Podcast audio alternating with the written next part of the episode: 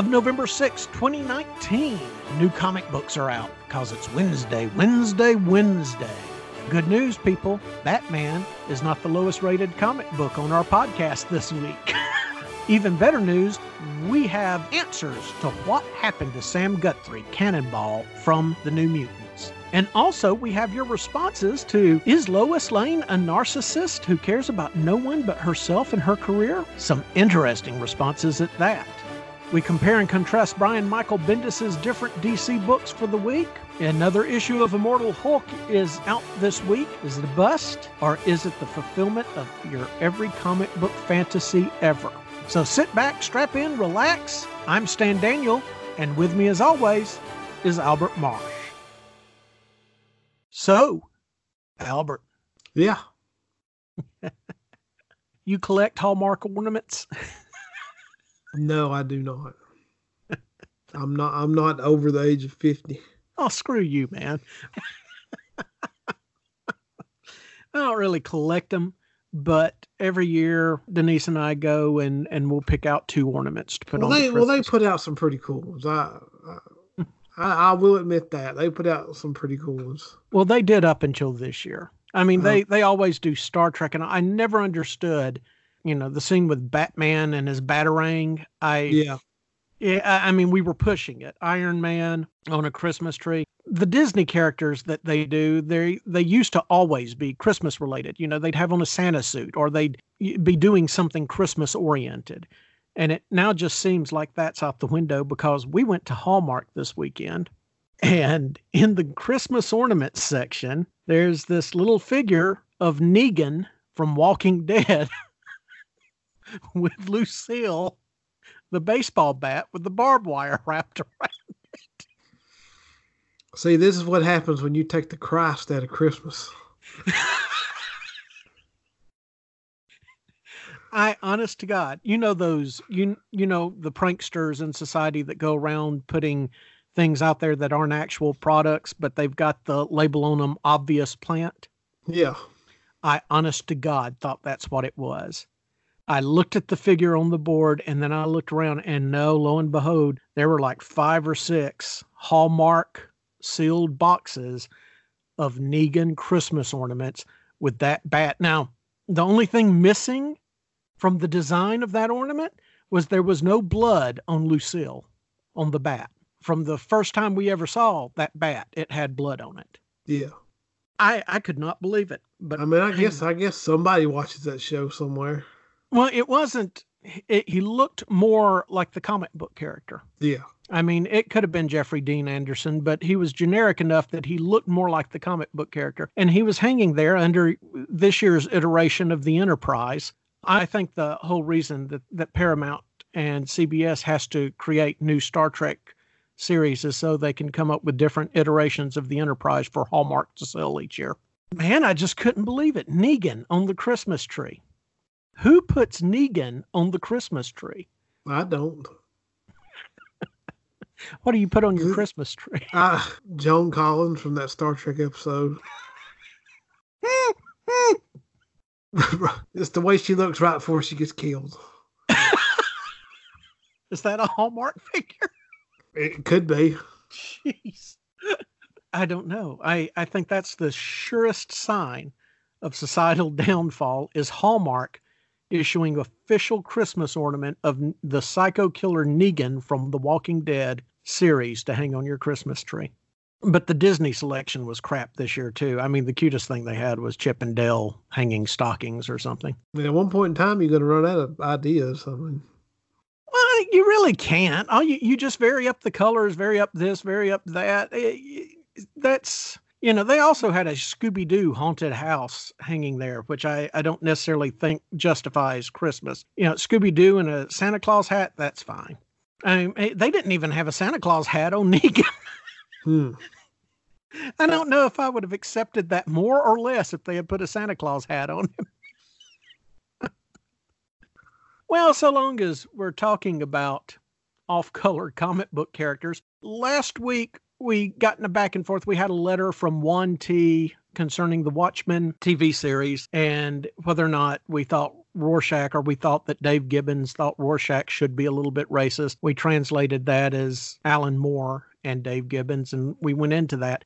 Uh, I went back and reread Watchmen again completely through. And there is a part in it that I skip, that I have skipped every time since the first, second, or third time that I read it. And it's because it's just something I do. When I see something so utterly dehumanizing of something i'll i'll just kind of blank it out or skip over it and knowing that it was in there i'd skip over it each time and i went back and read it you are exactly right the new frontiersman that they print inside the comic book watchmen Yeah. is is a highly racist magazine right down to the cartoon Yeah. now, I always reread Rorschach's psychological evaluation. I always reread the Dr. Manhattan stuff and the pirate comic and everything. But as soon as I saw it, just a whole flood of memories came back to me and like, no, you skip this. You skip this every time you read this book. And it's just because it's so negative and everything. But yes, the new frontiersman is highly racist, anti Semitic. Rorschach himself, do you think that the fact that Rorschach buys that magazine automatically makes him a racist, Albert? I don't think it could make him a racist because I think you have it. Speaks to the fact that he's racist. Yeah, it, it, could be part of it. Got to understand, Rorschach is psychologically damaged. So Yeah, no, that that's very clear, and there's no doubt that he's misogynistic and homophobic. Clearly, no, that's not an argument at no time. Other than that, he seems to hate everybody else equally. yeah, he's. I mean, he's probably. I mean, I'm pretty sure he's racist because him being homophobic is how he. Yeah, you know, process. it was the when he was talking about Adrian Veidt toward I think the front of the book. First Yeah. couple of issues, there's nothing blatant out front like that, but yeah, Rorschach's probably racist. Okay. Yeah, I'll I'll concede I'll concede that point. I just recalled that he was misogynistic. And I knew he was homophobic. I just didn't think he, you know, that racism played into it. Uh, but the new frontiersman definitely definitely was. Oh dear lord, we're going to talk at length about this and episode 3 of The Watchmen on Media Mess, episode 2, which we're going to do probably Friday night, and I'll try to have it out by no later than Monday. So join myself, Albert, and this time around, it is Miss Sandra Swindle that will be joining us for Media Mess Part 2, talking, dealing about a whole slew of things that's come down the pike. Uh, we got a few listener emails.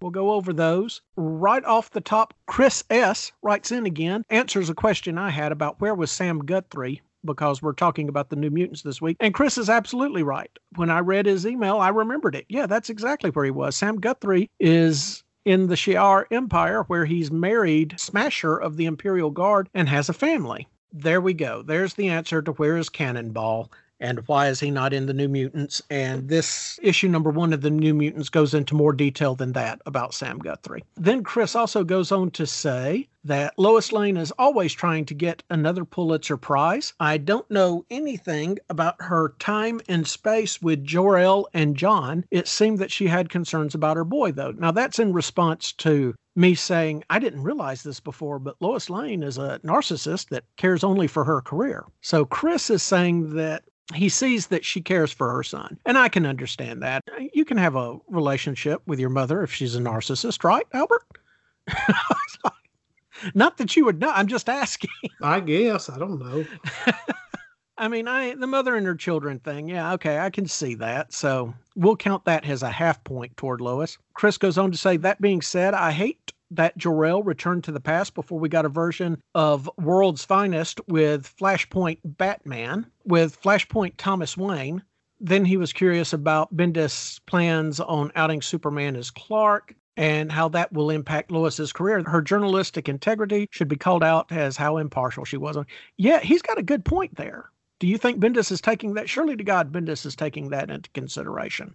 That would be an he- interesting angle on it. Yeah, he probably would. I mean, he, I don't see why he we wouldn't. Now we were kind of blasé when we first announced that you know Superman's going to be outed as Clark Kent to the public because oh again here we go. But Chris does bring up an interesting point about the uh, Lois's career. I would be interested in seeing that play out. I think that Yeah. would be a very interesting aspect to this. Then we've got an email from Jacob. I have always thought Superman would be better off without Lois. Never understood why, with all the comic character deaths, they haven't killed off Lois. It would be more interesting interesting to see Superman play the field. well, that's the Spider-Man argument, isn't it? For getting rid of the Spidey uh, Peter Parker Mary Jane marriage. Yeah, I, I don't know. I just sort of like him and Lois together.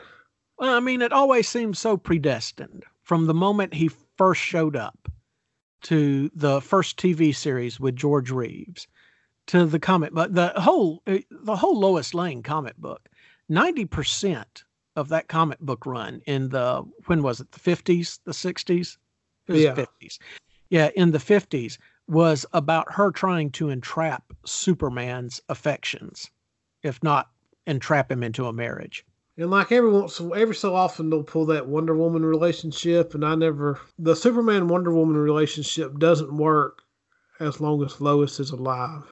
no you're exactly right That that relationship works in something like Kingdom Come, where Lois is dead, or even in Dark Knight Strikes Again, where Lois is not Lois is dead or not there. It's it's after that relationship is after Lois, not while Lois is alive and Clark is a person that walks among people. Do you remember action comics when John Byrne took it over Yeah, and that situation between Superman and Wonder Woman, and he just grabs her and kisses her, and that's like the end of one comic, and then at the beginning of the next, you're thinking Superman has kissed Wonder Woman, but at the beginning of the next issue, it closes in on her face as he's kissing her, and her eyes are wide open, like what in the hell is happening? yeah. I always liked that take on it. I always liked that Superman's with Lois because Wonder Woman really didn't want any of this. I don't like the idea that Wonder Woman is patiently waiting for Lois to die. That's not what you said. No, no. My view is that Sup- Lois did not marry Superman. Lois married Clark. I don't buy that. I and, and Wonder Woman does not view. She may call him Clark, but but he's not Clark. He's Kal El, Superman. That that's who Yeah. that's who it is. The Wonder Woman.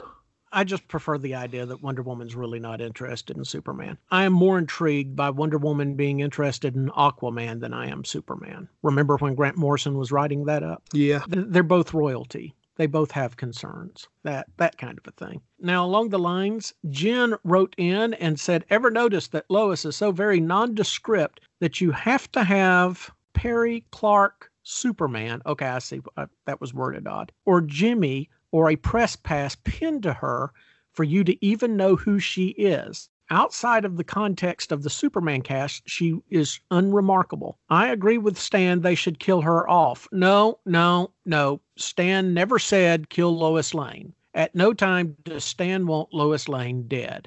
There are enough comic book characters that die and then come back. We don't need Lois Lane. I I didn't even necessarily say that. I said that what did I say, Albert? I said that. I said that reading her in that alternate reality book when Doomsday kills Superman, she loses it. That's the most emotional I've ever seen her. And by proxy, the standard continuity, Lois Lane looks kind of narcissistic and more out for herself than anything else. So I, I do not want Lois Lane killed off. I don't want Jimmy Olsen killed off. I don't want Perry White killed off. I'm for telling these stories without necessarily having a superhero or a cast member die every other week just to be brought back in a year to five years. That's that's old and I'm done Yeah. with that kind of thing. Alicia writes in, and this is with a S H I A, Alicia. What is Albert's problem with Rey and Rose? Now, I'm just going to sit back here and let you go with it, Albert.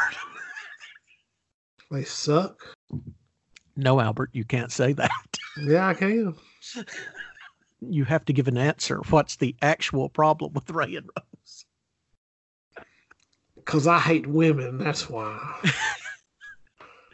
I don't. I, I love Rey. And, And I, I love really like- women. I really like Rose. I mean, Rose seems like somebody you'd like to know in high school. And I know she, she serves no purpose. she's part of the rebellion. No, it does. A whole lot of people are part of rebellion. And I, bet they do more than she does. But Rey, I mean, I look the moment the moment that John Williams theme kicked up, and she goes in and and trades for her day's uh, allowance of food and goes back to her downed AT-AT. I, there's a lot there to just kind of really become enamored with with Rey. I don't know. She doesn't have any type of personality. Well, she does. She's funny. She's clever. She's quick. She's not funny to me. You don't find her the least little bit. Anything you can add to this so we don't have a follow up email and have to talk about this again. Not well. Her her biggest problem that she's she's not Luke Skywalker.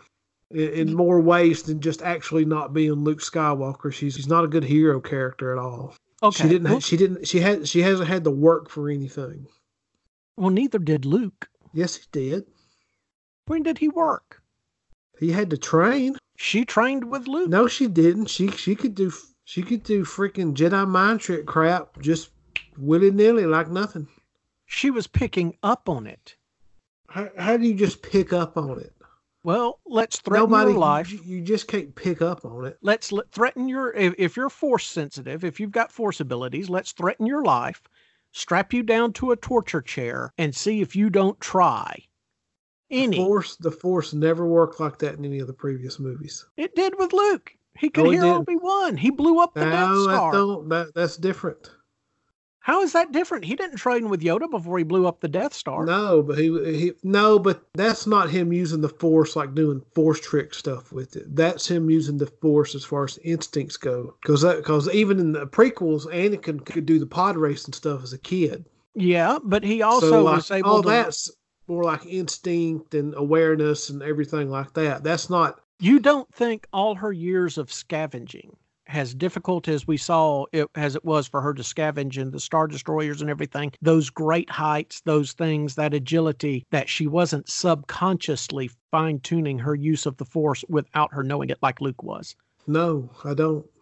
I fully believe she was. And I think that was the whole point of the opening of episode seven.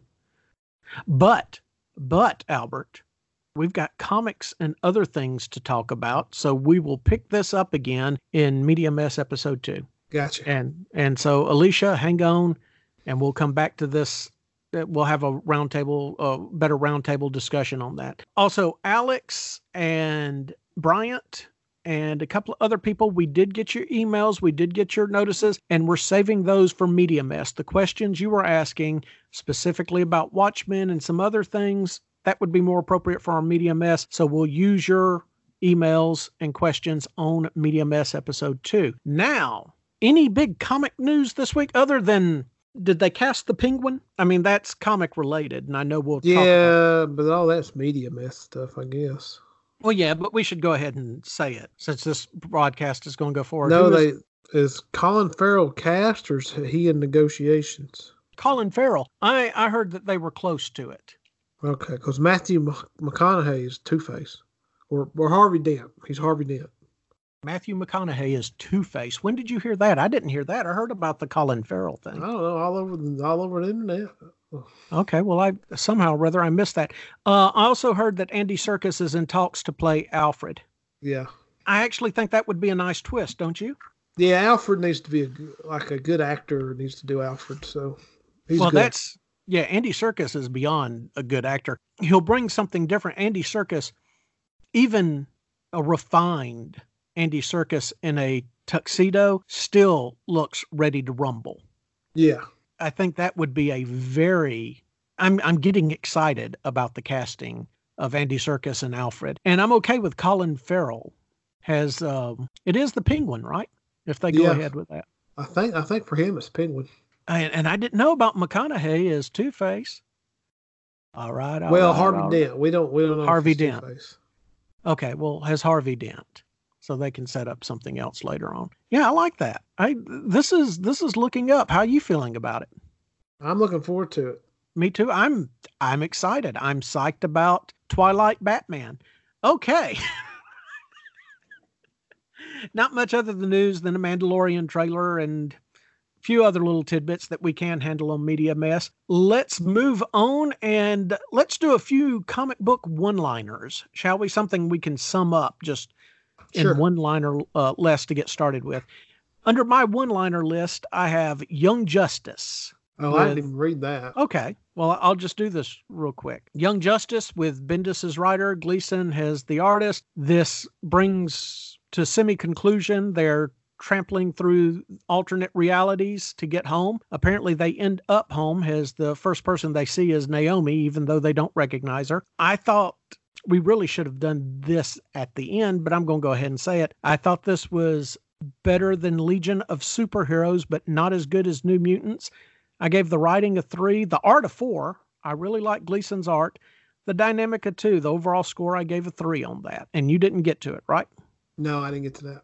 Did you get to the magicians? Oh, I told you not no. to. Yeah. Yeah, you said skip that. Yeah, I said skip that. And here's why I said skip that. The Magicians number one by Archaia Comics, Lilah Sturges, writer, and Pius Bak on the art.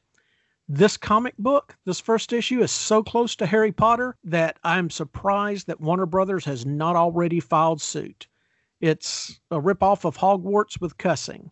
I gave the overall score a 1.5. The art justified the 0.5. The art was the only thing I gave a 2 to. Kiss Zombies, I gave a score of I refuse to read this, and I'm pretty sure Albert will too. Was I correct on your score on Kiss Zombies? You were correct. Okay. did you read Spidey Venom Double Trouble? I did not read Spidey and Venom. Okay, I will do quick. Uh, I give uh, I give the writing a four, the art a three, and dynamic a three. It's uh I guess it's a, a goofy kids book. They're roommates or something, and I don't know where it came from, but it's a pretty good book for what it is. Uh, I I enjoyed it. Okay, all right, solid. You also read Amazing Spider-Man, and I didn't get to that one. Yeah, I read Amazing. And since we review it so much, give us a line on it. Threes across the board. It seems like they're waiting to wasting time till Absolute Carnage finishes up before they can, I guess, move on with the story. There doesn't seem to be much going on. There's a couple of books that feel like they're waiting on uh, Absolute Carnage to finish. Yeah. Uh, yeah, kind of in a holding pattern. So threes across the board. They're in a holding pattern, but it's a solid holding pattern. I read Dr. Aphra, number 38, Spurrier's writing, Wijngaard's art on it. Still Aphra, she's still an engaging character. The story, not so much. This needs better art, and this storyline should be more dynamic. Writing a three, art a two, dynamic a three, score 2.5 on Star Wars Dr. Aphra. they really need not just with Vader, but with Lex and with Doom and with top notch villains, they really need to think through what they're doing before they insert them into a storyline because you're naturally going to want to expect more from it. Yeah. All right. Ready for some full reviews? You pick one. Go ahead. Hit hit one up. I don't know. How about Legion of Superheroes? let's go with it. What was your you, you, oh. you, were we were both waiting on it. We were both feeling I was optimistic about it because I like the two issues of Millennium with Rose and Thorn. And you were not pessimistic, but you were kind of middle of the road, wait and see. Yeah, it's okay. It's it's nothing nothing big yet or anything. But it's it's, it's an all right start. I mean, at least the Legion of Superheroes are in it. Yeah, God knows he put the Legion of Superheroes in it. Given the new hairstyle for Saturn Girl, I, I think that I will officially be referring to her as Saturn Karen from henceforth. That's a terrible joke. That's the first thing I saw when I saw that hairstyle. I thought, oh, look, it's Saturn Karen. what was the plot of this comic? I don't remember the plot of this comic. I thought it was in the future. No one can complete a sentence nor a thought. Possibly. what was your score overall on it? Oh, I gave the writing a three, the art a four, and dynamic a three. You're much more generous than I was. I, like I said, no one in this book seems to have a complete sentence in the entire thing. I know there's got to be one or two in there somewhere. Uh, the first few pages with Mordru was such a bland and off coloration that I was disappointed with that. Something from the future, the 31st century, that should pop. Now, when we went from Mordru to the Legion of Superheroes, the art did pop off the page, but it didn't matter much. I don't understand why the bland coloration and finishing on those first few pages was like it was. It it was kind of disjointed to me. Yeah. And the writing was a little disjointed. I, I, I don't remember the plot. It's something like they got to get Aquaman's trident so they can try to bring water back to Earth or something. Yeah. Is that the plot? Well, it's Aquaman's trident, and I don't think they know what they're going to do with it. Somebody suggested bringing water back. Yeah. Uh, that was the whole thing. You know, you said at least the Legion of Superheroes was in it. At giving Bendis an unlimited number of superpowered teenagers to write disjointed dialogue for, that might not be a good idea. Maybe not. because it got real scattered real quick in those group scenes. Yeah. And they've all got signs on their backs telling us who they are. I'm I'm mixed emotions on that. It, it's practical. It seems pragmatic for a group like Legion of Superheroes, and at the same time, it seems maybe a little hackneyed. I don't know. I was looking forward to this. I was disappointed. If you want to see what this should be, read New Mutants number one. Do you think that's fair? Yeah, New Mutants was very good. Well, we'll get to that one overall in a minute, but I just want to throw that out there. Look, everything Legion of Superheroes doesn't deliver on New Mutants seems to. I gave the writing a two, uh, art a three, and the dynamic a three. Score two point five on that. And then let's just go on to New Mutants. Yeah. Okay. What was your take on it? Uh, it's a very good comic. Hickman and Brisson were is a write is the writing team on it, and Reis does the art.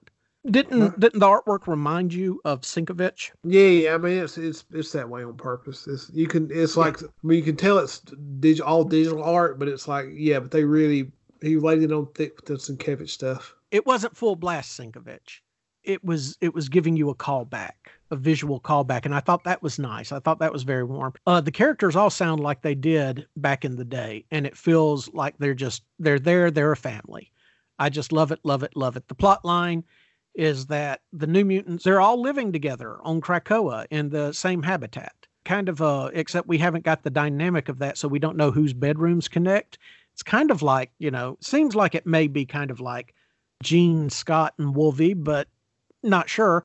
Sunspot misses Sam, convinces the New Mutants, let's go get Sam. And uh, Corsair and the Starjammers? Yes, Corsair and the Starjammers take them into the Shi'ar Empire's zone and drop them off so they can find their way to get Cannonball. I just loved it. I gave the writing a five, the art a four, and the dynamic a five, a 4.5 on New Mutants for me. Yeah, we average out the same. I would swap the writing with the art on, on score. I think that's fair. I think that's fair. Hey, let me ask you this regarding New Mutants and X Force and the other books that Hickman, well, Hickman's writing, co writing New Mutants with Brisson. But like on X Force and the books that he's not writing, do you think he's writing the info pages that appear inside of them? He could be. He, I assume he's got like a breakdown of what he's doing with his books that they're aware of, so they can line up with his stuff. I mean, I'm positive that he's got that. I was just wondering, is he personally, at the very least, I'm sure he's giving these info pages approval. Yeah, but I kinda, he's probably having, he's probably proven all of it, I guess. I kind of halfway feel like he's actually written the info pages. I, I yeah. think somebody needs to ask him that in the interview. So while we're in the X verse, you want to talk about X Force by Benjamin Percy and Joshua Cassara as the artist? Uh, X Force pretty good. It deals with like the plot is like a task force lands on the island. Yeah. And so they've got to sort of deal with outsiders and stuff supposed to do wet works or clean up stuff. Again, like we warn everybody at the beginning of each episode, they're going to be spoilers throughout. Yeah. Uh, my question to you is that task force that jumps to the island and they register them as Domino. What the hell do you think they did to Domino with there's those white stripes on themselves and everything? I don't know. They probably ran tests on her and tried to steal her mutant ability. That's they've done that stuff before in X Men comics it seems it kind of le- leaving it open to the imagination like that because you know Domino's been caught, and then the next thing you see is these bad guys that are parasailing down to the island are by and large they're basically using her ability and they've got these white stripes over their bodies white looking tattoos it's really weird i was prepared not to like x-force and x-force is going to be the wet works of the x-men books and it's now, pretty good issue. Yeah, it really was. Benjamin Percy brought it home. Initially, when I started it and Domino had to say something about her luck powers in the first two lines, I thought, ah, crap. But then the rest of it, I mean, the whole thing delivered. It really did. That line from Wolverine, when you're safe, you're soft, that's yeah. Wolverine. That sounds like the old Wolverine. The whole issue was nice, dark, gritty, and this first issue justifies having a Wetworks X Force team for the X Men. It's a very good start, I thought. What you what rankings did you give it? I gave the writing a four, the art a four, and dynamic probably like three. You gave it a three point five. I gave it a four across the board. Yeah, well worth your money. Both of the X books hit this week. I, Yeah. I was kind of nervous after Excalibur last week, and I thought, oh, here we go. Yeah, both X Force and New Mutants, highly recommend. Well, let's move on to something a little surreal here. Let's go back to the DC universe for Green Lantern Black Stars number one. Yep, Albert, yep. would you would you care to explain to me what the hell is going on? So at the end of Green Lantern, the bad let's just say the bad guys made a miracle machine and made a wish on it. And I guess and like their wish was that Green Lanterns didn't exist. So in this new reality, it's just Black Stars. So that's why you have all the lanterns showing up as Black Stars because because there are no lanterns. They don't exist. Be sure you read the Green Lantern season one or whatever they're calling it with Grant Morrison, because if you just come into this book, you're going to be what in the hell Yeah, is and this going will on? and this will only be around for like three issues. yeah, and this is and ju- that this is just sort of filler stuff before they get to season two. and because of the Whoosh thing, you have the perfect excuse to not have to tie it into what's going on in Justice League and Doomsday and the rest of the multiverse. Yeah, because however this is going to be undone, it'll be a reset to point zero where it happened. More than likely. More than likely. I'm on board it because I trust Morrison. It took me a little bit to fully grasp what was going on, basically because I had to go back and reread the last two issues of Green Lantern to recall what had happened there. I gave the writing a three, the art a four, and the dynamic a three. My score was 3.5 I gave it all fives. All fives across the board. It's surrealistic Morrison stuff, and like I said, I'm on board because of Morrison, and I'm sure my score will go up from there. It's just that at the moment, I I was really like, this is weird. I mean, there's weird and there's weird, and then there's this overly, uh, and he he does not pull back on the weirdness or the surreality. No, and of in, the in situation. issue two, in issue two, he goes down to Earth and it's going to talk to super. At least Superman's in it because they've already shown previews for it. Yeah. Well, speaking of Superman, let's talk about Lois Lane number five. Let's talk about Lois Lane number five. How's our favorite reporter doing? The only thing I remember from this issue is she just talks about journalism in general. Well, my oh, and the- notes and, on- and there's the the the Renee Montoya stuff, the question stuff. Well, my notes on it was thrill as Lois emotionally blackmails people into getting information to further her journalism career. Chill as Lois gives a vicious glare to someone who dares to imply that journalists do not all do their due diligence. And wonder at how the question could possibly fight in that outfit, especially that skirt. Lose all interest as Perry tries to tie his tie. Yeah, this I've really been- wasn't much of an issue. I've been back and forth on this book. At first, I didn't like it. Then I was on board. I was like, "Yeah, let's go." And now I'm uh, I'm at twos across the board on it. Yeah, Um, that's pretty much my score, and uh, and I've said this like stuff like this before, but like a lot of times on Rucka books, it's just when I read them, it's like this would be ten times better if it was the same book just written by Brubaker, and this is what that issue did. I think you've got a point on that.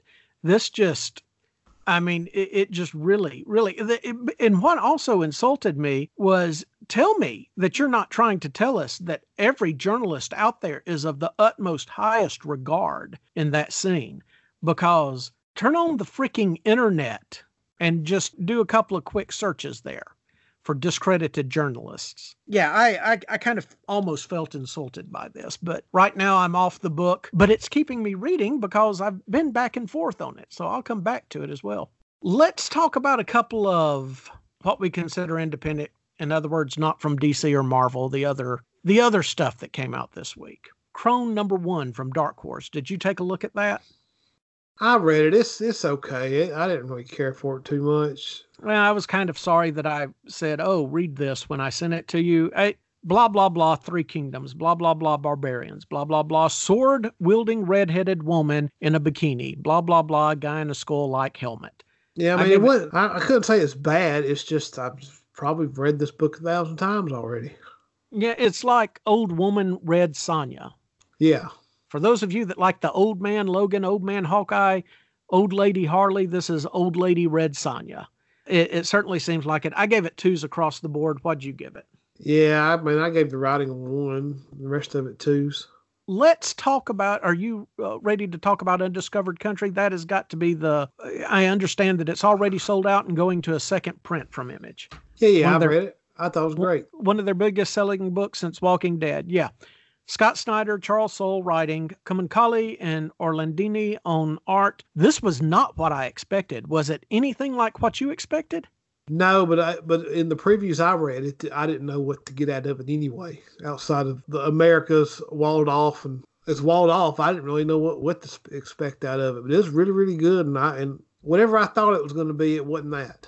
From the blurbs and all that, it made you kind of feel like, oh, here we go, uh, socio political commentary again of some type, and that's not at all what it is it's its own post-apocalyptic so yes it's a post-apocalyptic book yes it's grim but it's grim and post-apocalyptic in a fun my little pony kind of way I, I thought it was highly entertaining. Anxious for the second issue. I want to know what's happened. Once you get inside of America yeah. and see what's going on, I want more of that. There's no one character that has drawn you into themselves, but it's the overall dynamic of the entire. Yeah, very well written, good story, very good art.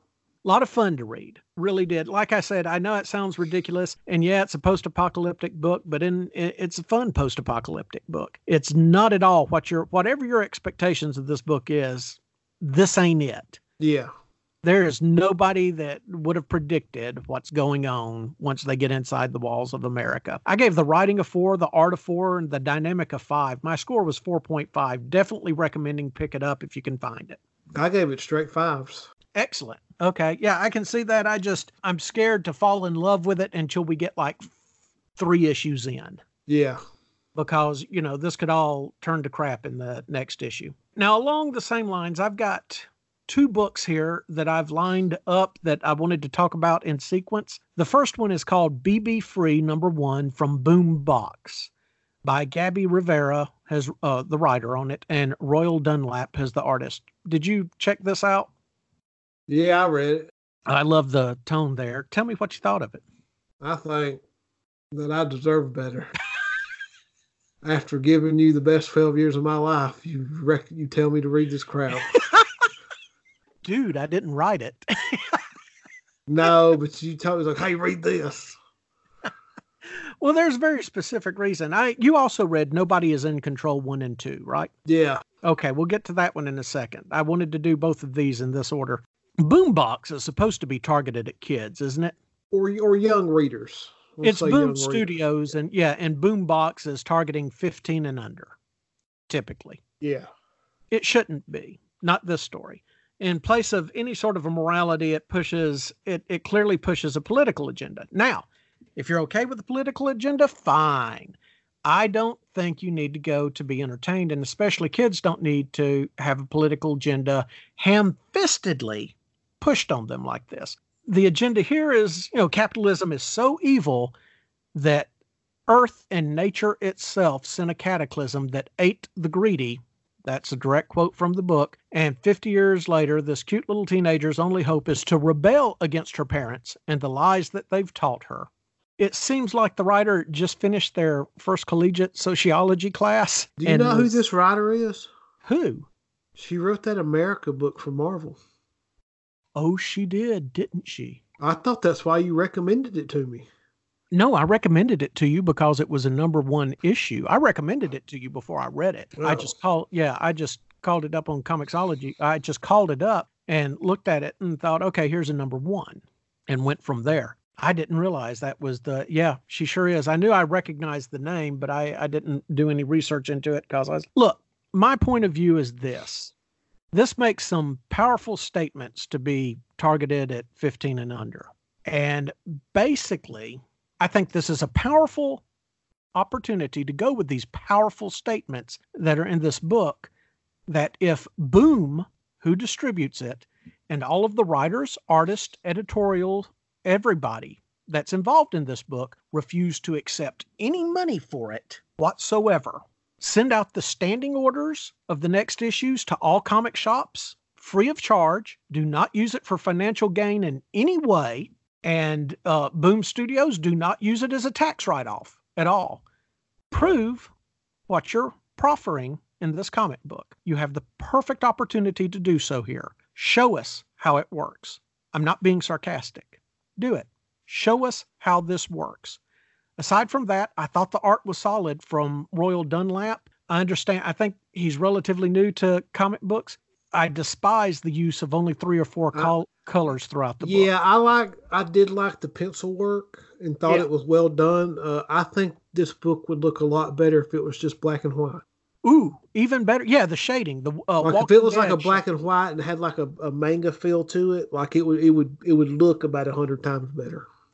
and you could save money. I, I think you're exactly right on that. That would have been a consideration. I would have given, hey, if they had done just black and white, I would have given the art a four. I gave the writing a one, the artist a three, and the dynamic a one. The overall score on this book, I gave a 1.5. I am completely willing to reconsider this if they illustrate to us the evils of capitalism by handing out this book for free. Again, this is putting me in a position of something that I don't necessarily want to, not necessarily defending, but discussing or talking about. But if you've got a better system, show us how it works. Show, yeah, please. People people need to understand that when you read in media or anything, uh, anarchist, that none of those people are anarchists at all. Most of them are pretty well off people. Now, do we mm-hmm. know this about Gabby Rivera? I mean, aside from the fact that you know she wrote America, I I don't necessarily know that that means her net worth is up there or that no, she's no, but I'm I'm just saying, like in general, just the way anarchy works in America. Anarchy doesn't. America is set up in such a way it just rejects anarchy in general. These people that say they're anarchists are not anarchists. A lot of them may preach it, and pr- they preach it with the intention of making money and getting further ahead in life with that money. If an anarchist owns a coffee shop, they're not an anarchist. no, they're a It capitalist. don't matter. It don't matter how many anarchist books they sell because I've seen it. I've seen people talk about it. I've looked up and read a bunch of stuff about anarchy and all the they would talk about all these writers and stuff, and all these writers were just capitalists that just talked about anarchy. If you're a real anarchist in America, you get so far removed from society that you just end up being Ted Kaczynski because that's what he was. That's a that's an excellent example of an anarchist. He was also somebody that was well off, but forsook it and uh, went to live by himself. Yeah. Yeah. Yeah. Now, I don't think, and again, I'm not implying that anybody involved in this book is an anarchist, but they're heavy on preaching to us about evil and you know, the earth ate the greedy. Being capitalism, can you believe that capitalism actually existed? And yeah, I, I can believe it because you're benefiting from it. She, I mean, this writer wrote for Marvel, which is owned by Disney. Well, yeah, I've heard people in the literal retail business say that they're not a capitalist. Yeah, yeah, if you're retailing and you have a business that depends on people coming in and spending money with you and customer service, and your customer service is what's bringing the business in, then welcome to capitalism, my friend. That's how it works. I'm not saying it's the best thing that could ever be. I sincerely hope that we can evolve into something different in the future, but I don't think communism is necessarily the answer. Not that this book is preaching that. It's a prime opportunity for Boom to illustrate to us how this can be done, how a comic book could be manufactured without any profit being made on it. That the writers, artists, editors, the uh, publishers are so vested in an idea and concept that the work they put into it is done for free. Because am i am i wrong about you know the opening of this book and what it says? Is that not the implication? That's the implication. so yeah overall i i don't think it was very good. Maybe if it wasn't so ham-fisted on getting the point across like i said loved the pencils in it. The coloration kind of detracted from it but the uh, art was very promising in it but i still give it an overall score of 1.5 now in comparison to that Nobody is in Control, number one and two, by Patrick Kindlon and Paul Tucker as the artist. What did you think of Nobody is in Control? Issue one and two read very, very good together. Mm-hmm. Uh, separately, it's a little long-winded, Yeah. but it's written very well. Like I really liked it. I thought it was a very well put together book. Well, I my first line was clearly no one is in control because the first issue shipped in May and the second issue Yeah. just hit the shelves this week. But having said that, look, maybe they reprinted it. Maybe you can find a copy of it. I didn't even know this book existed until issue number two came out today. You want socio political commentary done correctly in the format that it's presented in? This is the book. This book is smart, it's smartly worded, it's engaging, it has a point, it gets to it, and it illustrates the point. There's a well formed relationship in this book between the words and the visuals. Did you notice that? Yeah. I mean, uh, above and beyond. You know, normally you don't want to see this kind of artwork on Superman or Batman, but uh, the artwork was outstanding for it. And the little factoids that would pop up and be incorporated as a piece of the page. This is an outstanding piece of paranoia and societal critique, and it's entertaining all the while. This is what books like BB Free strive for. This is that type of book. Now, do you see why I wanted to compare and contrast them together? Yeah. There's a very strong political message. One just bluntly out and out states it, the other one illustrates it and draws you into a story. And don't this book takes place in Jasper? Jasper, Georgia. Oh, I thought it was Jasper, Alabama. I thought yeah. they were going to show Wesley's booby trap or something. Oh God, no! Oh God, that'd be funny. no, uh, no, it takes place in Jasper, Georgia uh, okay. which is yeah, and I mean he's got everything right, saying how far it is from Atlanta and so on and so forth. Yeah, that's right. They they mentioned Georgia and all that. Yes, right. Yeah, and also gives Georgia's percentage of forestry is um, sixty percent of uh, of Georgia is forest. Well, I had to stop right there, and I had to go and look up what percentage of forestry is Alabama? Alabama, you will be happy to know that you come in nationwide at number seven in the amount of your state that is forests. ahead of Georgia and most everybody else at a whopping something like 72% of this state is forest. Now think about what that. What beats us, like Tennessee or like West Virginia or something? Let's uh, actually. Do you know who number one was? California. no, God no. California was way down the list, number forty-one, I think. Oh, that's right. That's mostly desert over there too. Yeah, yeah, yeah. And also, you got to take in percentage wise how big California is. Yeah. Maine. Maine beats us. Maine is number one. Washington State number two.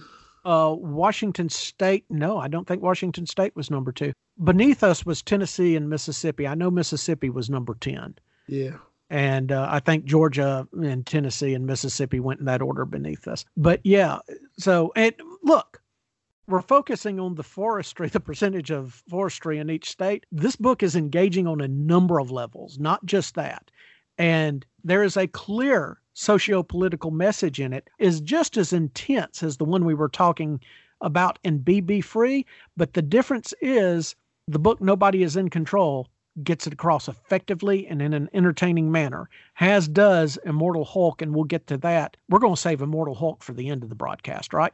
That works for me. Yeah, at the end of the broadcast, we'll be talking about Immortal Hulk. But I highly recommend going back and trying to find him. Nobody is in control, number one. And number two, I gave this book a 4.5. I uh, gave the writing a four.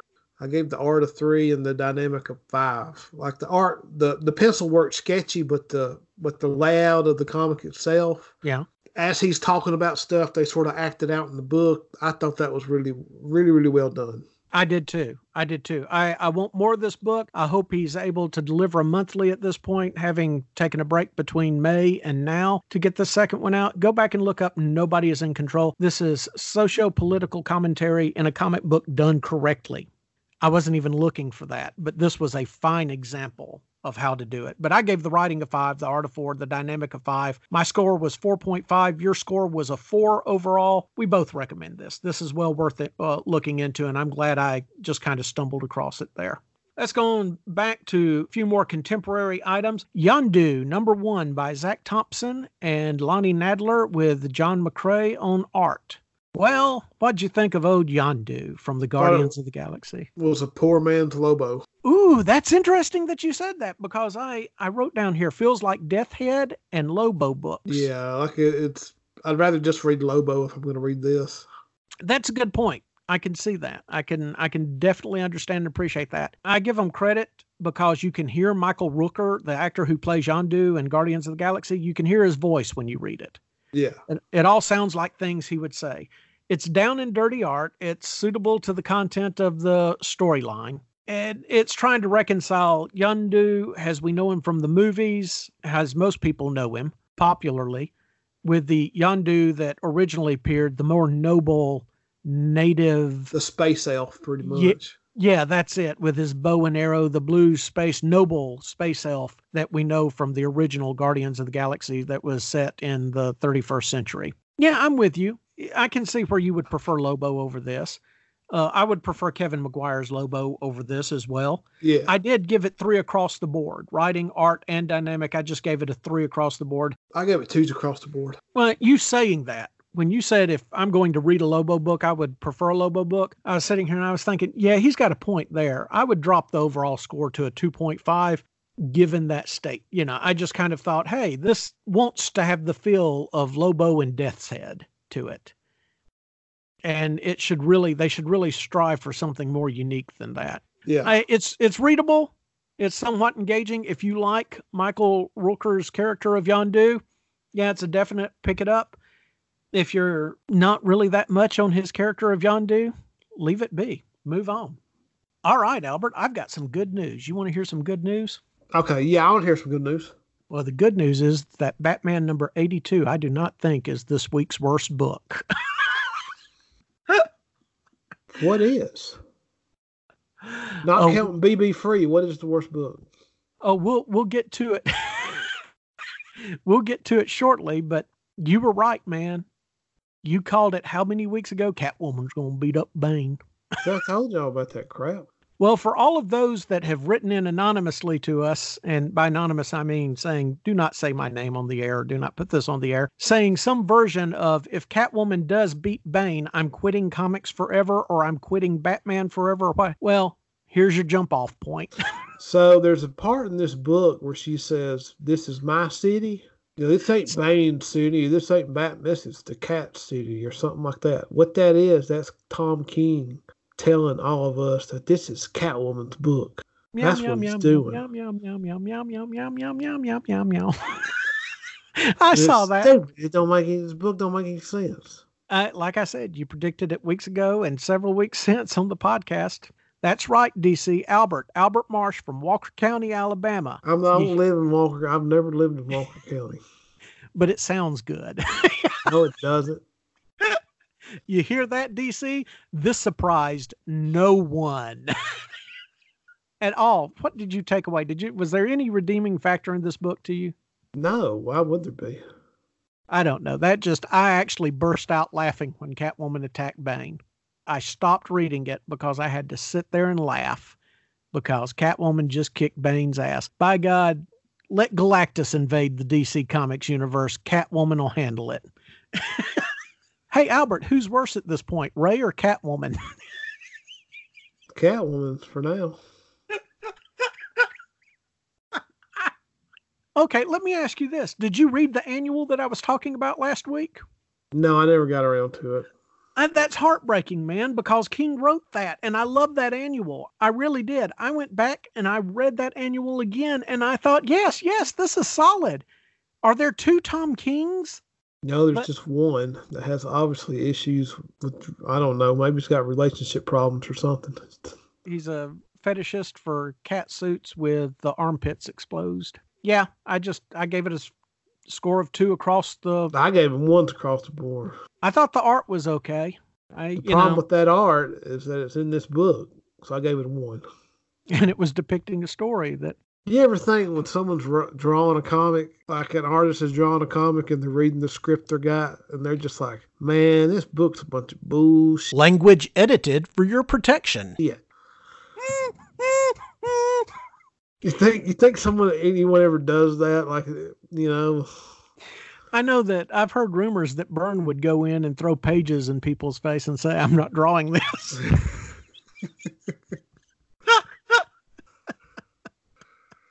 don't you know who I am? I'm John Byrne. That's right. I just, I could not believe it. I was, you know, you kept saying it. Catwoman's going to beat Bang. Every time you said it, She's got to be. She's got to be Papa Wayne next. Yeah, every time. Well, no, that's true. That's true. And every time you said that, I kept thinking, yeah, yeah, that's funny, but he'll do something different. No, he didn't do anything different. Catwoman kicked Bane's butt. So I gave it, like I said, I gave it a score of two because the art was okay. I don't know how the Tom King that wrote the Batman annual is the Tom King that's writing this. I just don't. let's jump from that to Justice League number 35. Snyder is writing it. I thought it was a chore. I thought Justice League was a chore to read. I like this one better than the previous issues. I kept thinking it was going to be better, but it was just 75% of the book seemed to be conversation trying to remind you of what's happened in the last 10 Yeah. issues. I don't think Apex Lex is a threat. I really don't. And I don't get a real sense of disaster or doom in the book, even though the anti monitor's mommy destroys a universe. I hearken back to reading the first crisis. I had a friend named Tommy Knox when I lived in Conyers, Georgia. We would go to the bookworm and we would pick up our comic books and we would go to his house and hang out and read them. And I was predominantly, I was a Marvel zombie. The way I'm using that term is that I predominantly read Marvel comics. I would occasionally pick up independent books, but I didn't care anything for DC. But at the same time, the Crisis on Infinite Universes was going on, and Tommy had all of them. And I sat and read each of these, and then I'd go back to them and I'd read them again. And I really, really got engrossed, and there was this feeling of dread and concern over what were happening to these heroes that as a comic book reader I didn't really care about because they weren't Marvel, they were DC. It really really drew me in. I'm not getting any of that from this. This is not even remotely reminiscent of it and I feel that it's supposed to be. Am I right? Yeah. I mean, it's a crisis book. They just don't call it crisis. I'm more emotionally invested in the last two Tales of the Dark Multiverse comics than I am in what's supposed to be in this mainstream continuity with Justice League. Yeah. I, I feel that this should have been wrapped up six issues ago. And I don't care that Apex Lex is going to fight the Batman who laughs. I was over that idea the moment I read the Newsarama headline. And to think that we're going to have to go through most of 2020 with that, that just kind of brings me down. I gave the writing a two, the art a three, the dynamic a ones, overall score a two. What what was your grade on it? I gave the art, uh, the art a four, the writing a three, and dynamic a three. I think I'm being too hard on the artist as well, because like you said, he's just being handed pages and told to draw them. What is your concern? That does it seem odd to you that all of the superheroes are held up in the Hall of Justice? I mean, they're not being kept in there by a force shield or anything. They're just all there hanging out. They don't know what to do. I don't buy that either. Know what they need to do? They just need to reach in some portal and pull out Superboy Prime and just point them. Go get them. See that big woman over there we're calling Proxima what the hell ever? Treat her like you treated that invisible wall. We're getting Superboy Prime back some way or another. He's coming back. You honest to God think we're getting Superboy Prime back? Oh hell yeah! Why would He you not? he was such a ludicrous character that Exactly. he worked. He worked perfectly. I still prefer Thomas Boyd's answer to how Jason Todd was back from the dead. And, you know, they wrote that off to being Superboy Prime was hitting the invisible wall, and one of the disconnects was it brought Jason Todd to life again. Thomas Boyd had told us in the story that it should have been when the Joker was ho- holding the whirligig in the Grant Morrison Justice League of America story. That when Lex told him to bring back the people we killed, that you know Joker brought back Jason Todd as well. I think they missed a prime opportunity by just going a prime opportunity uh, by going with Superboy Prime. That was that was almost wordplay, not clever wordplay, but still.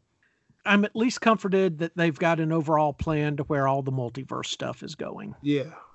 but Snyder was far better on Undiscovered Country than he was on Justice League this week to me. Which book did you prefer him on? Oh, undiscovered country. Okay.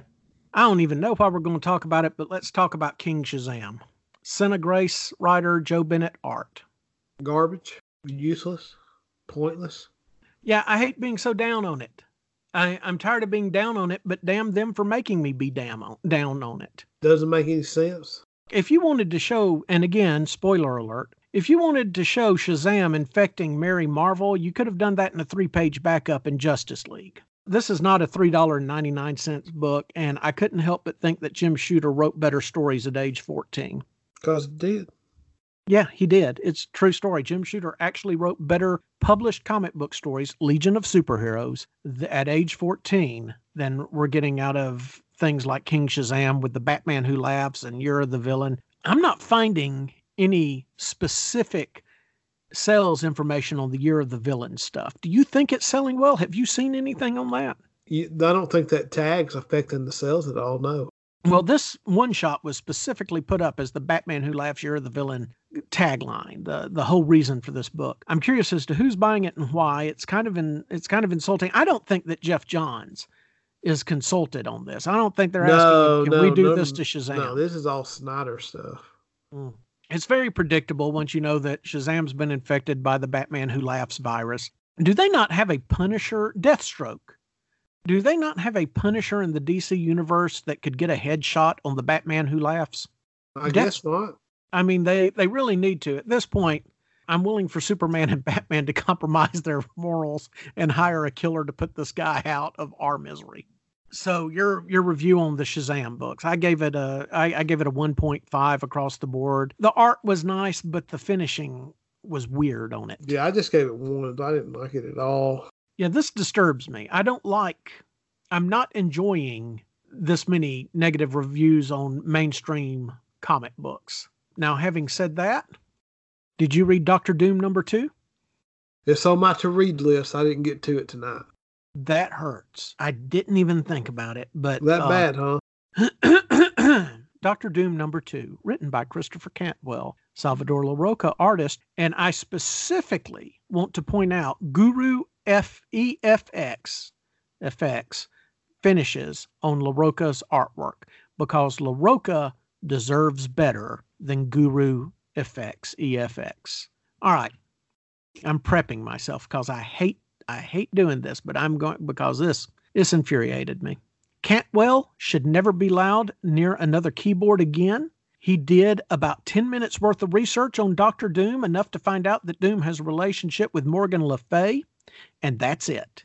Doom is completely out of character and over and this is overwhelmingly damaging decades of continuity for Marvel Comics. This book should immediately be retconned. His alternate reality are just pure BS. Also, adding the painting of Saturn devouring his son in Morgan's apartment does not make you a great writer, it makes you a pretentious hack. Get the hell away from Doom now. And really, a damn Beatles reference for Doctor Doom? Grow up, stop writing your own interests into a character that will still be around when you are literal dust. I gave the writing on Doctor Doom number two a negative three. I gave the art a three. I didn't know we could give negatives here.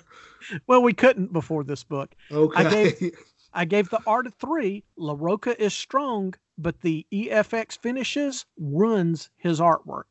And I give the dynamic a negative three. So the overall score for Doctor Doom number two is negative three. I, uh, Doom's a Trekkie. I I am enraged at this book. Did you know that? Did they do that in the first episode, the first issue that he was a Trekkie? There was a No, Star that was Oh, I saw that. Yes, yeah. Years that. back, Marvel did a like a kids book, goofy Mhm. version of, of Secret Wars, Yeah, and in that you learned that Doctor Doom likes Star Trek. So I just absolutely, totally, and completely. This book is. Uh, we oh look, we've got a funny robot eh, that's running around, and no, this is Marvel. They should look into the chain of command that okayed this book and then fire them each in turn. As much as I appreciate what uh, has done as editor in chief as Marvel, uh, they need to talk to him about this. This is no way to treat that character.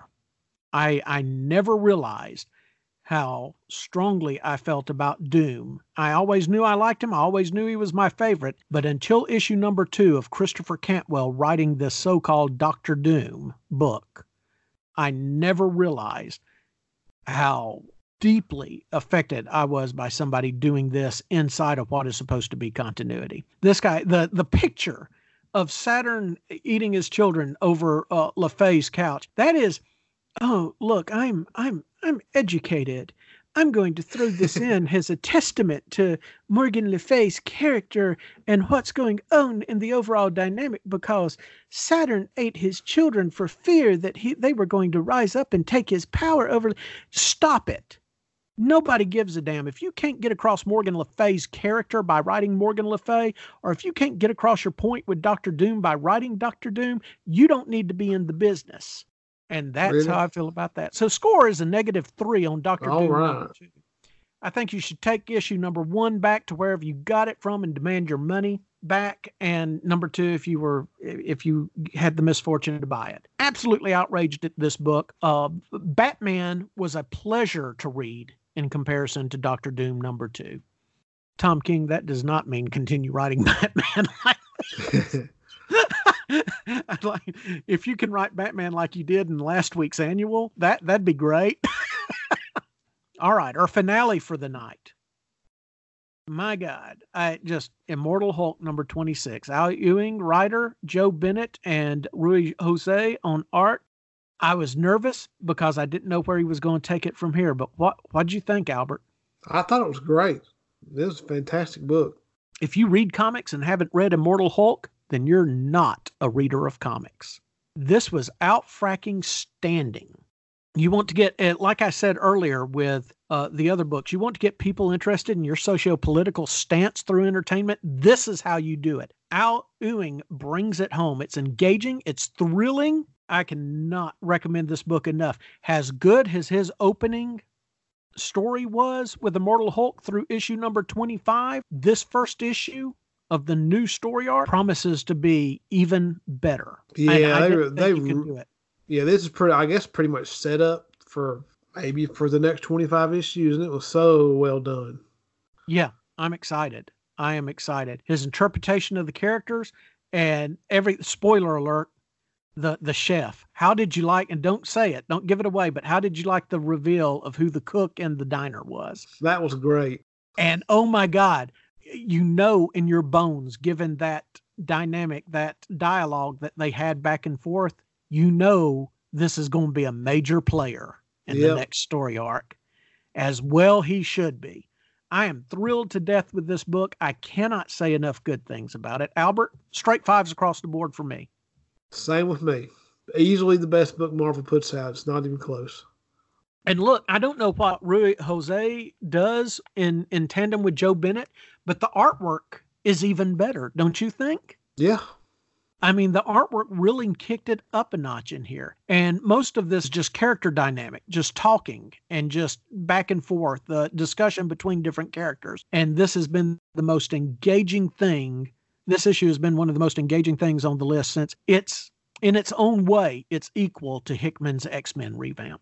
Don't Yeah. you think? If, if not a little surpassing. And I also love the nod that he gives that the mutants are promising, the situation on Krakoa is promising in line with the Hulk's socio-political agenda now. And I know I say the phrase socio-political a lot. That's because it manifests everywhere now. But this is the way you do it. Right here, Immortal Hulk number 26. If you haven't been reading it before and don't necessarily want the backstory, start with this one. Because they're promising you what I really and truly believe will be one of the I don't want to go so far as to say Watchmen or Dark Knight, but dang, he's approaching that level. and I also like that this issue, what it set up is stuff that's not at all been brought up before. Like you know, we got a hard stop on the shadow based stuff, and now we've got this new hard stop, hard start on what happens when we privatize going after Hulk. That and the ramifications thereof. It's it's a it's full of promises. Yeah, It's full of promises, and you don't know what the next curve is. You really don't, because you don't know who's running that diner until the very end. And it never even occurred to me to think that way. It's clear as a bell. Ewing knows what he's doing. I don't know how he didn't win the last Eisner, but by God, he needs to win the next Eisner. So Al Ewing, Joe Bennett, and uh, Ruy José on Immortal Hulk number 26. If I were to ask, you know, they can only buy one comic. Which comic should it be? What would you say, Albert? Immortal Hulk. Yeah, me too. Immortal Hulk number 26. Take your Doctor Doom number one and possibly number two back and see if you can trade it in for an Immortal Hulk number 26. I mean, if I was running the comic book store, I, again, I wouldn't, I wouldn't let nobody do that. so, like, You nah, see- you, keep- you didn't keep that crap. You done read it. you done read it? It's been read once. I'm going to tell you at this point, if people started bringing the, if, you know, if we were still there and I was behind the counter and they brought their Doctor Doom's number ones back, yeah, yeah, I'd go ahead and give them credit. Pick out another comic. I apologize. I apologize that Doctor Doom number one ever crossed this. I like Doctor Doom number one. Well, Doctor Doom number one was open. I had my problems with it, but uh, number two just seals it. And that, uh, like I said, I cannot believe the pretension of putting that painting on the wall. I bet there's a good number of people that also understand exactly why I have a problem with it. That's that's lazy, right? That's hackneyed. Out of all the talent you've got out there, and you put this person on Doctor Doom, no, no, no, no, no, no, no, no, no, no, no. This is unacceptable, Marvel. you just enjoyed hearing me say that, didn't you? Things you never thought you'd hear Stan say. it's unacceptable, Marvel. this is unacceptable, Marvel. this is Jim Shooter New Universe levels of unacceptable. Actually, I enjoyed a lot of the new unit. Did you ever read any of that? Yeah. Did you read it as it came out? No, no, I was way too young for that mess to even remember it. Tommy Knox in Conyers, Georgia, and God, I don't even know whatever's happened to him, but he was the he was one of the kindest, nicest people on the face of the earth. But he and I were watching Sledgehammer on ABC, and they that was the first comic book advertised during prime time was the New Universe, and we got all the issue number ones between us. I enjoyed uh, Justice. I enjoyed Starbrand to a degree, but I really felt differently about Starbrand once they fired Jim Shooter and John Byrne came back and took over the writing chores on Starbrand and illustrated in an entire issue how Starbrand, the character of Starbrand in this, was nothing more than Jim Shooter's alter ego.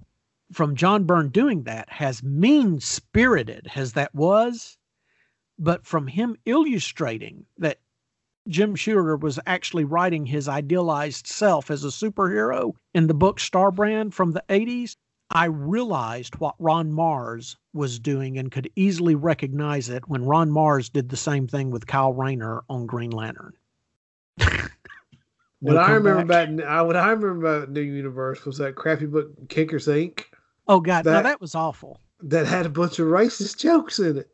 Now I don't remember the racist joke. I think I only swear, got issue I number think, one. I think that was the one that had it. I think Kickers Inc. was the ink was the dumbest one because it was like football players or something. They were going to be superheroes, but I think there's a bunch of racist stuff in that book. There could very well be because I only got Kickers Inc. number one, and it was really you're correct in saying that it's the stupidest of the lot out there. Uh, the books that I read and continue to read was Justice, Starbrand, Spitfire, and the Troubleshooters but I, I fell off that. Night Mask was okay.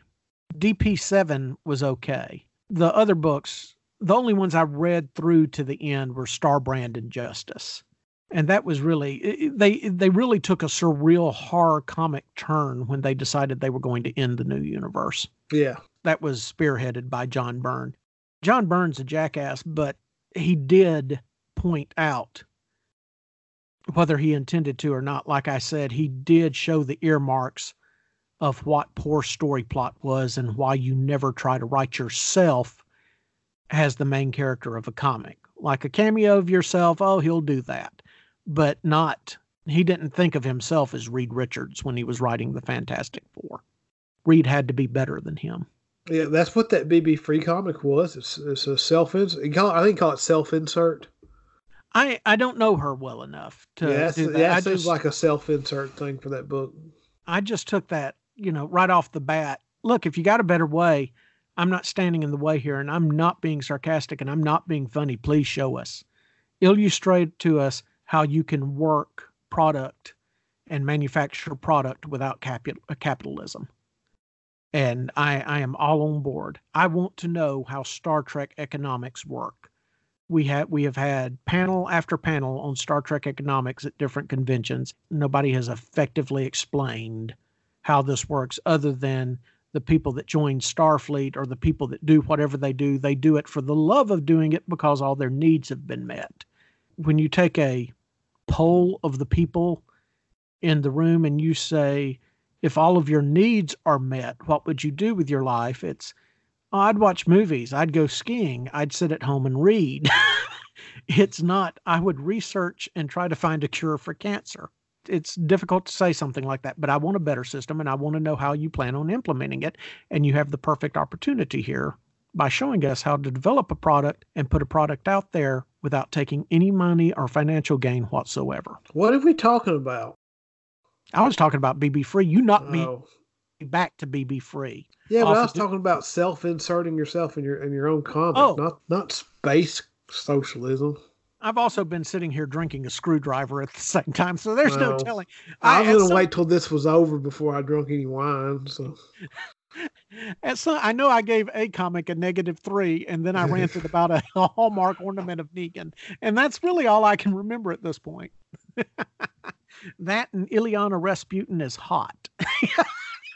Well, she's not ugly. I'm not talking about you know different people interpret her differently and all that, but she kicked uh, uh, that cyborg's butt, Krasowski or whatever his name is from the Starjammers. Ain't she like twelve or something? Well, no, she's not 12 anymore. She's more like she's closing in on 19 or 20. I used to have a, a, mental image of everybody's lineage based on Kitty Pryde's age, but nobody wants to talk about how old Kitty Pryde is now. I know Kitty Pryde's got to be over 21, but under 26. It was much easier when I was a kid. Kitty Pryde and I were the same age. We were both 14. Kitty Pryde would be, let's take a look here. How old do you think uh, Scott Summers is? Scott Summers from New X Men Forward always struck me as in his 30s, but realistically, he was in his late 20s. Then you'd knock five off that, and this you'd get Kitty. Kitty, Kitty was 14, 14, 14, and then uh, she got tossed into space, and she suddenly became 15 because her and Peter almost have had sex when they thought she was uh, they were going to die because of the brood implants, the space alien implants.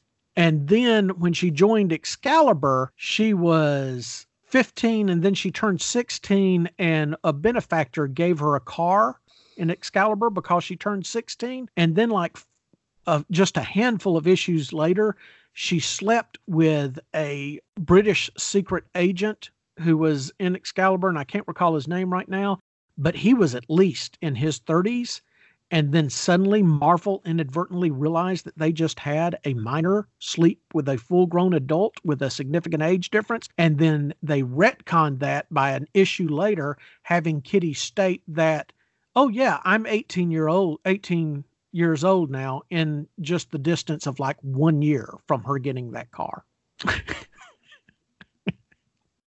well, this has been fun.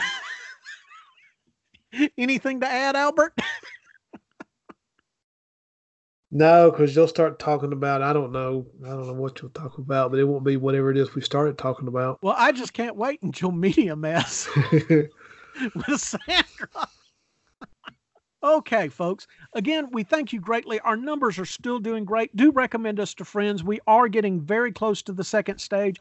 Sandra Swindle will be joining us for the second episode of Media Mess that we're going to try to knock out on Friday night, and I'll try to have posted by Monday or at least sometime Monday. We really can't thank you enough. We really can't. We've got a couple of cool Christmas plans coming up for the podcast.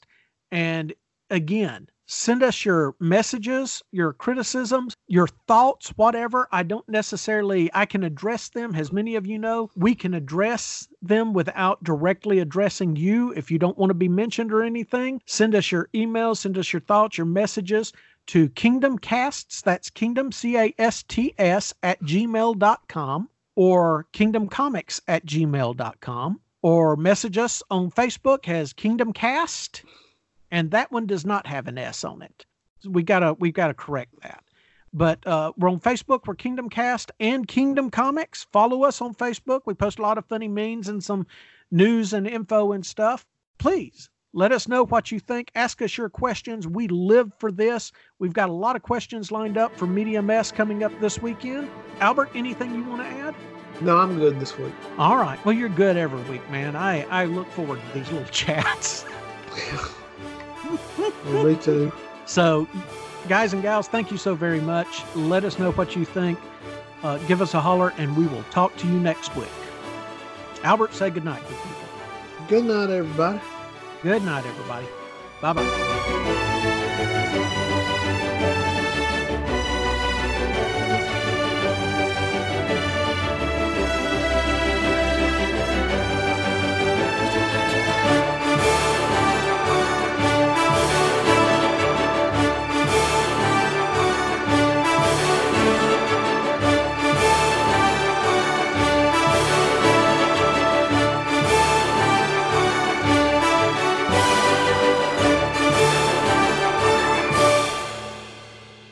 All right, Sunshine.